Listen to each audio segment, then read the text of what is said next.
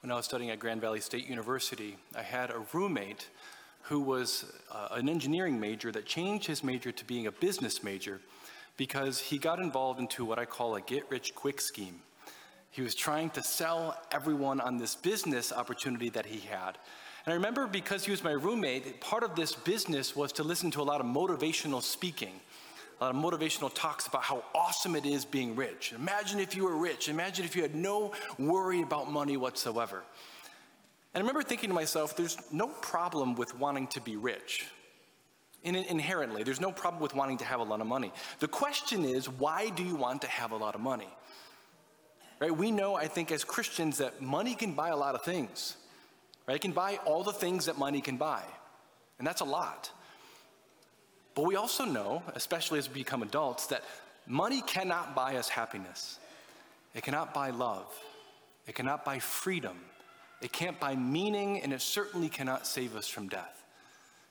And we find ourselves as Christians continually struggling with the temptation to put money above God and to put material resources above God.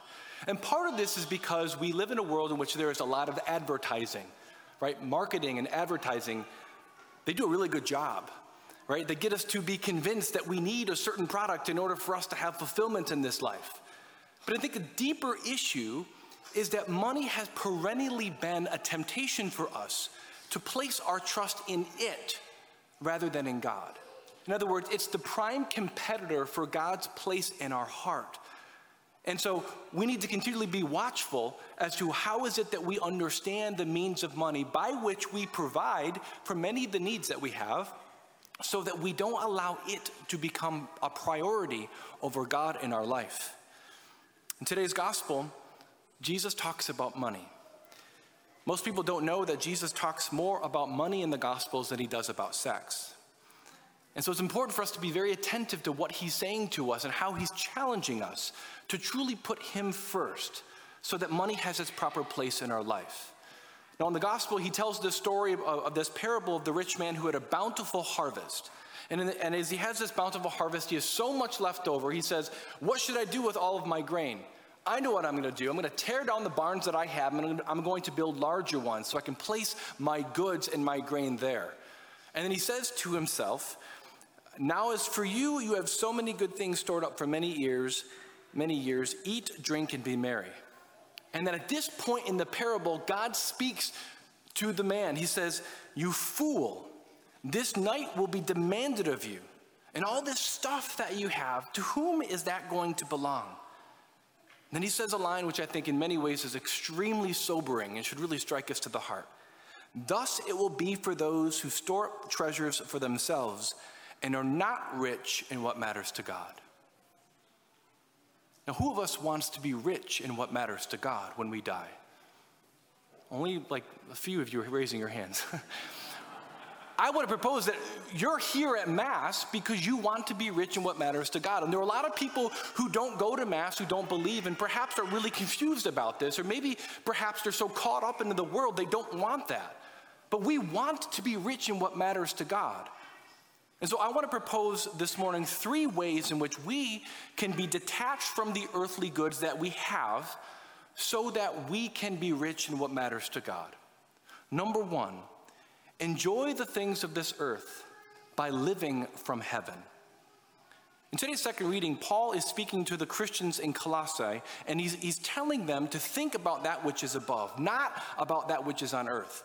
He says, After all, you are seated with Christ at the right hand of God. In other words, what he's saying to the Christians, because of what Jesus has done for you, you are already sharing in the inheritance that God has for you. You're living, a, you're living and sharing in Jesus' divine life. So, therefore, think about that and live your life from heaven to earth. A few months ago, I talked about how we, are, we have dual citizenship, right? We are citizens of this world, but we're also citizens of heaven. And our identity in God transcends our identity in this life. And if that's true, it changes our own priorities, and we begin to see life differently. And this is very important. So that when we live from heaven to earth, what that means is that we're living from the reality that we're made for heaven and that God already has enriched us with eternal life and divine life. That means that we see the good things in this world as signs to us of His goodness. In fact, signs that point us to heaven itself. And when we see the things of this world that we have as signs, then we hold on to them less, um, kind of, we, we hold on to them more gently and lightly. We don't try to see in them the things that satisfy us because they point to something beyond themselves. We don't stop at the sign, we actually go to where the sign is pointing. Like if you're driving to Brighton and you see, a sign that says Brighton 15 miles, you don't stop at the sign that says and say, I've arrived. No, you, you go to where the sign points you.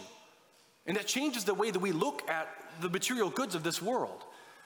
Think about it this way we live in a culture that is increasingly, explicitly, and implicitly rejecting God. And is rejecting our divine or transcendent um, kind of end, our goal that is being in life with God forever in heaven. And because of that, the pursuit of the world's good by our cult, the world's goods by our culture is rather aimless and self-referential. That is, it's aimless in that there's no further goal to life. Right? If there's no God, right? If, there, if, there's, if there's no heaven, if we're not really living toward that, then really this is all that there is. So it's rather aimless. And it's also self, self-referential, right? Because there's no further purpose to life. That means that the earth's goods are really for my own consumption. They don't have a transcendent view that, that really made for love and that these things reflect the goodness of God that He has for us in heaven. And because of that, it's the highest priority in this world often is pursuing these goods over the goods of faith, hope, and love. And that's precisely what idolatry is.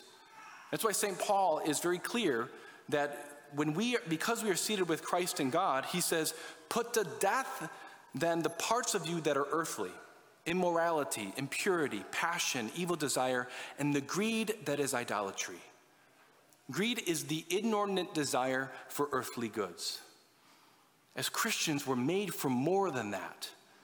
And so it's important for us to recognize that we can enjoy the things of God on earth because we're living from the reality in heaven. And so I want to encourage you very specifically when you're seeing a beautiful sunset on a beach, or maybe you're on a beach, when you see the beautiful forests and the trees and the mountains, when you enjoy a nice home and a nice car, enjoy those things in God. Recognize that those are gifts from Him, and those point to the reality of our inheritance in heaven.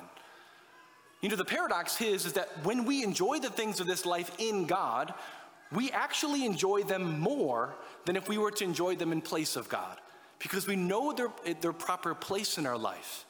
And moreover, when we enjoy them in God, we don't become attached to them. They don't vie for God's attention in our heart because they draw us to God. This is really important because if we can do this, we see how utterly foolish it is to put the things that God creates in place of the Creator's role in our own life. So, number one, enjoy the things of earth by living from heaven. Number two, give God the first fruits of your labor so that He can have priority in your heart. One of the most powerful ways of staying detached from the earth's goods is to make sure that God is given the first fruits of our labor by tithing. You see, in ancient Israel, God commanded the Israelites to tithe 10% of their income the first 10% of the first fruits of their labor was to be given over to God and used, and used in the temple. And this was so that God could make sure that their hearts were given to Him first. That they recognized that, the, that all the stuff that they have ultimately was a gift from God. And this prevented them from growing in, a, in an idolatry right because what happens is is that when people give to god the first fruits of their labor they recognize that everything is a gift and that rather than being the, the ones that have to rely for themselves and provide for themselves, they are reminded that God is their provider. You see, it was a way by which God formed the hearts of his people to trust in him. So, those people of God have always understood that we are stewards of the resources that he gives to us. We're not the source of those resources. It's true that while the 10% tithe, the exact percent, is not required for us as Christians, right? That the exact 10% is not required, we do have to tithe. In other words, as Christians, we recognize that we have an obligation to support the church in its material needs. And so some Christians talk about 5% to the church or 5% to charity. Regardless of what it is, it's in giving ourselves or giving to God the first fruits of our labor as a part of our income protects us from the very greed and the anxiety that comes along with having to provide for ourselves. And it enables us to truly enjoy the things of life.